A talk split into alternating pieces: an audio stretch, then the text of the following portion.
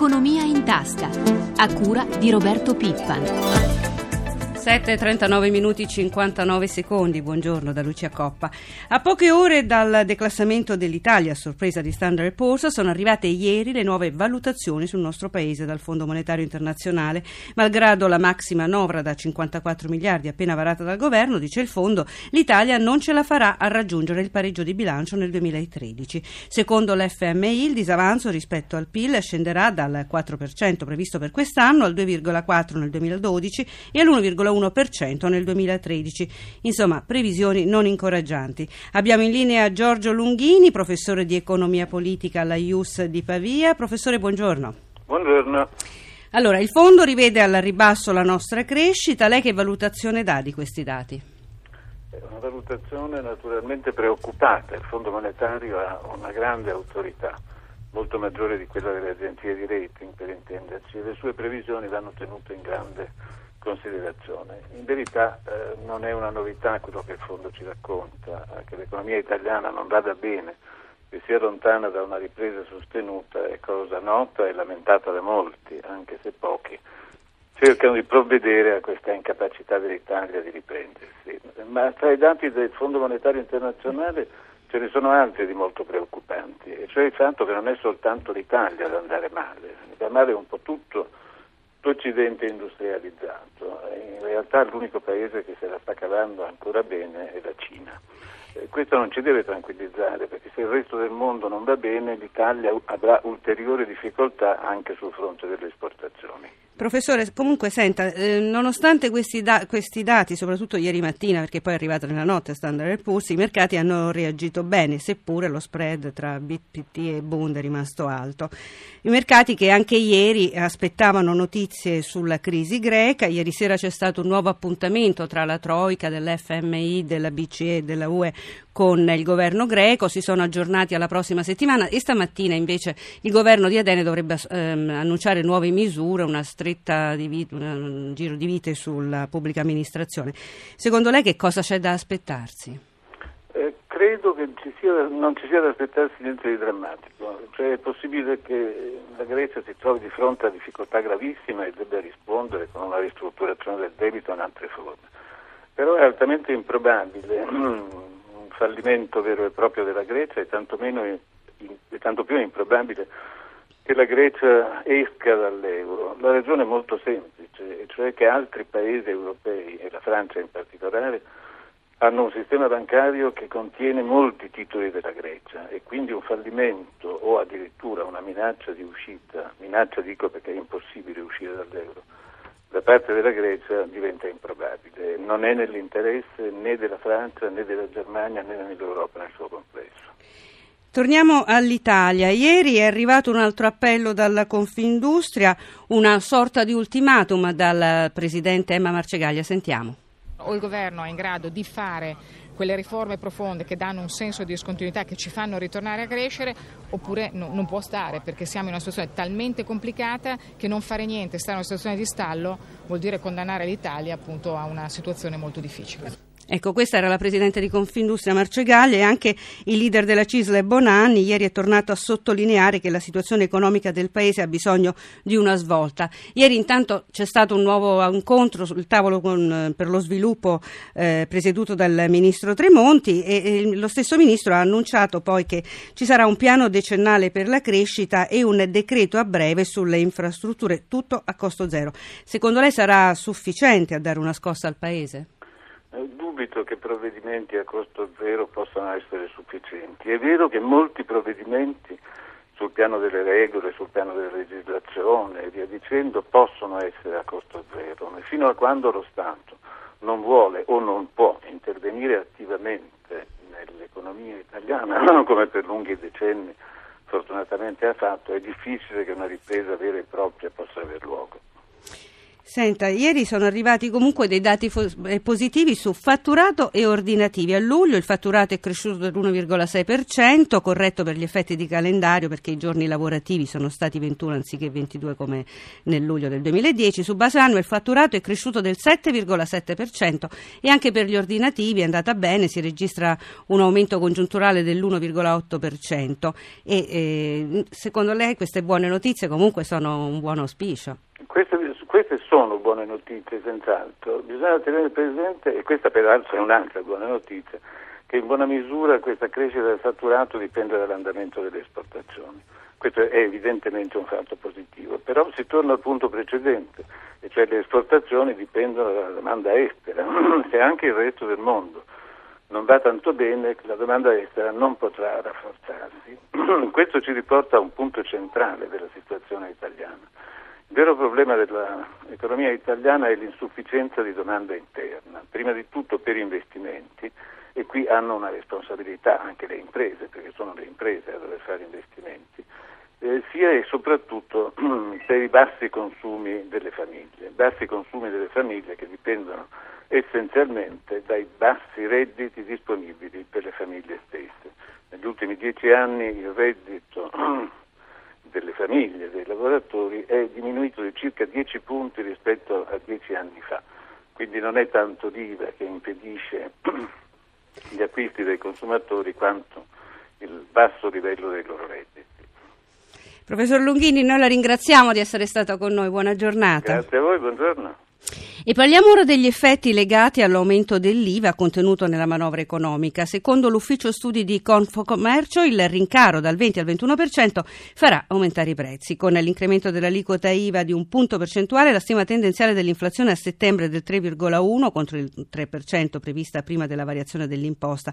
Non solo, l'innalzamento dell'IVA genererà una riduzione dei consumi delle famiglie che varia tra, lo 0,3 e il, tra il meno 0,3 e il meno 0,5%. Abbiamo in linea il presidente della Confcommercio, Carlo Sangalli.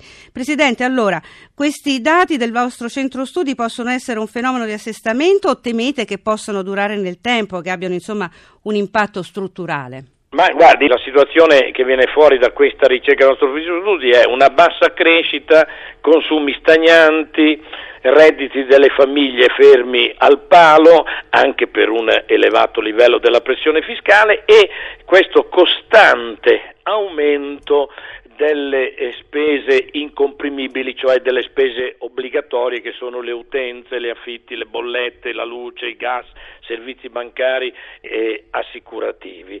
Senta Presidente, ma questi aumenti dell'IVA insomma vi preoccupano?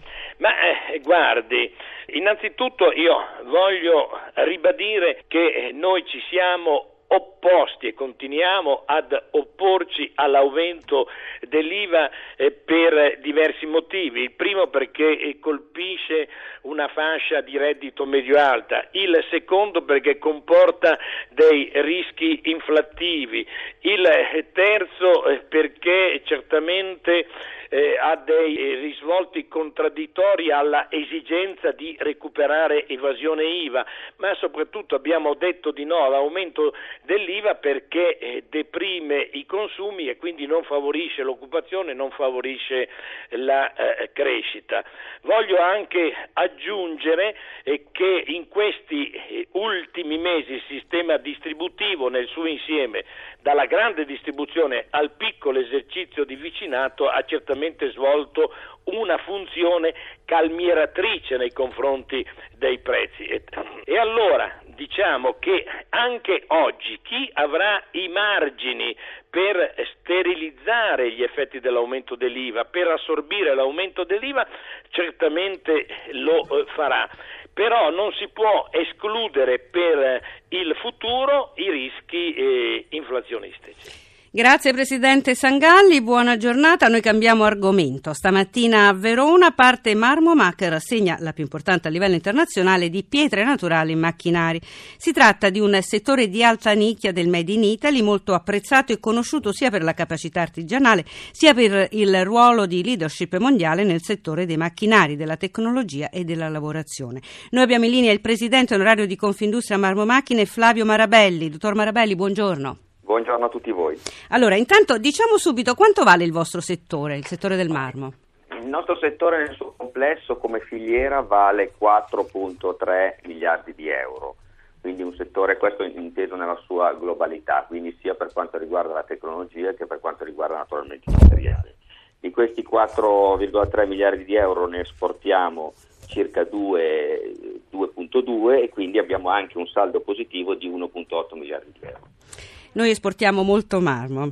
No? Noi esportiamo marmo, esportiamo tecnologia, abbiamo una grossa propensione all'esportazione che raggiunge il 68% per quanto riguarda la produzione di tecnologia italiana e circa il 45% per quanto riguarda tutto il materiale che viene cavato o lavorato in Italia. Cioè noi esportiamo sia marmo grezzo che marmo eh, elaborato, il prodotto finito, design? Noi, assolutamente sì, abbiamo la fortuna di poter esportare sia il, il marmo che produciamo in Italia, quindi nella forma grezza, in blocchi, e naturalmente abbiamo una produzione abbastanza variegata su tutto il territorio nazionale, ma abbiamo anche la fortuna di esportare il semilavorato il prodotto finito che naturalmente è quello che ha maggiore valore aggiunto.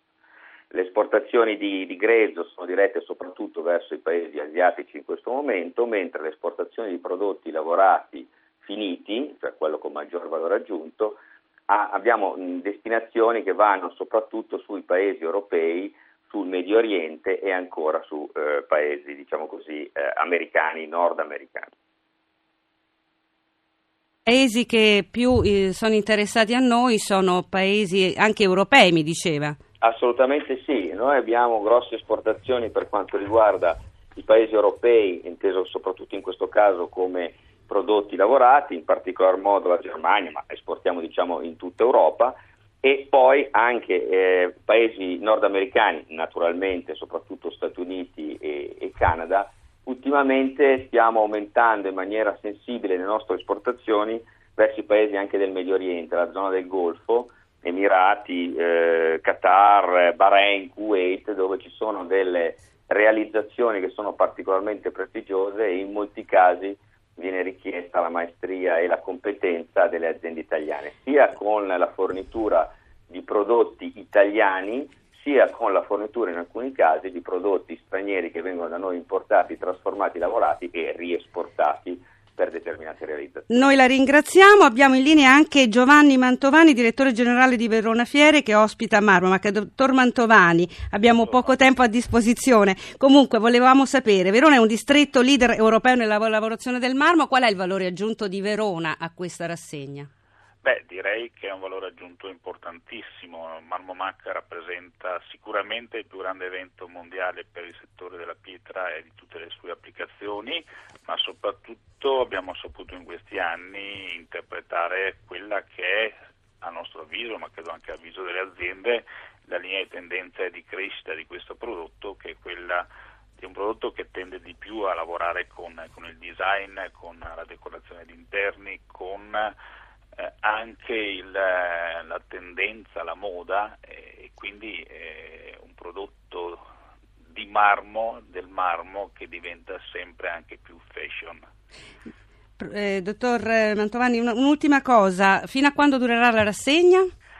Durerà fino a sabato e ospiterà 1500 espositori, quindi davvero una rappresentanza importante del settore e ci aspettiamo circa 60.000 operatori, dei quali oltre il 50% provenienti da tutto il mondo. Grazie e noi siamo arrivati alla pagina finanziaria, ci colleghiamo con la redazione di Milano. Paolo Gila, buongiorno. Buongiorno da Milano. Allora, che segnali arrivano dall'Asia stamattina? Beh, sono segnali per la maggior parte positivi perché tutti, quasi tutti i listini asiatici sono in progresso con Tokyo che guadagna lo 0,35% e si appresta a chiudere, Shanghai la migliore guadagna il 2,63%, Hong Kong è piatta, cede lo 0,10%. Ne accennavamo in apertura stamattina, i mercati non hanno risentito ieri delle valutazioni di Standard Poor's, eh, riassumiamo rapidamente e vediamo anche che cosa si prevede per oggi.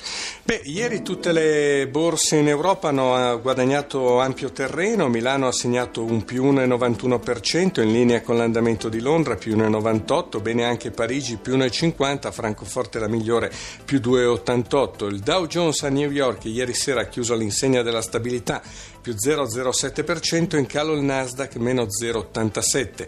C'è attesa per la riunione della Fed che tra oggi e domani si pronuncerà sui tassi. Le previsioni per Milano sono all'insegna dell'incertezza. Il Fuzimib è visto in avvio in calo dello 0,30%. Grazie a Paolo Gila, la pagina economica si ferma qui. Prima di tutto continua con Luca Patrignani e i suoi ospiti. Da Lucia Coppa, l'augurio di una buona giornata. Appuntamento a domani.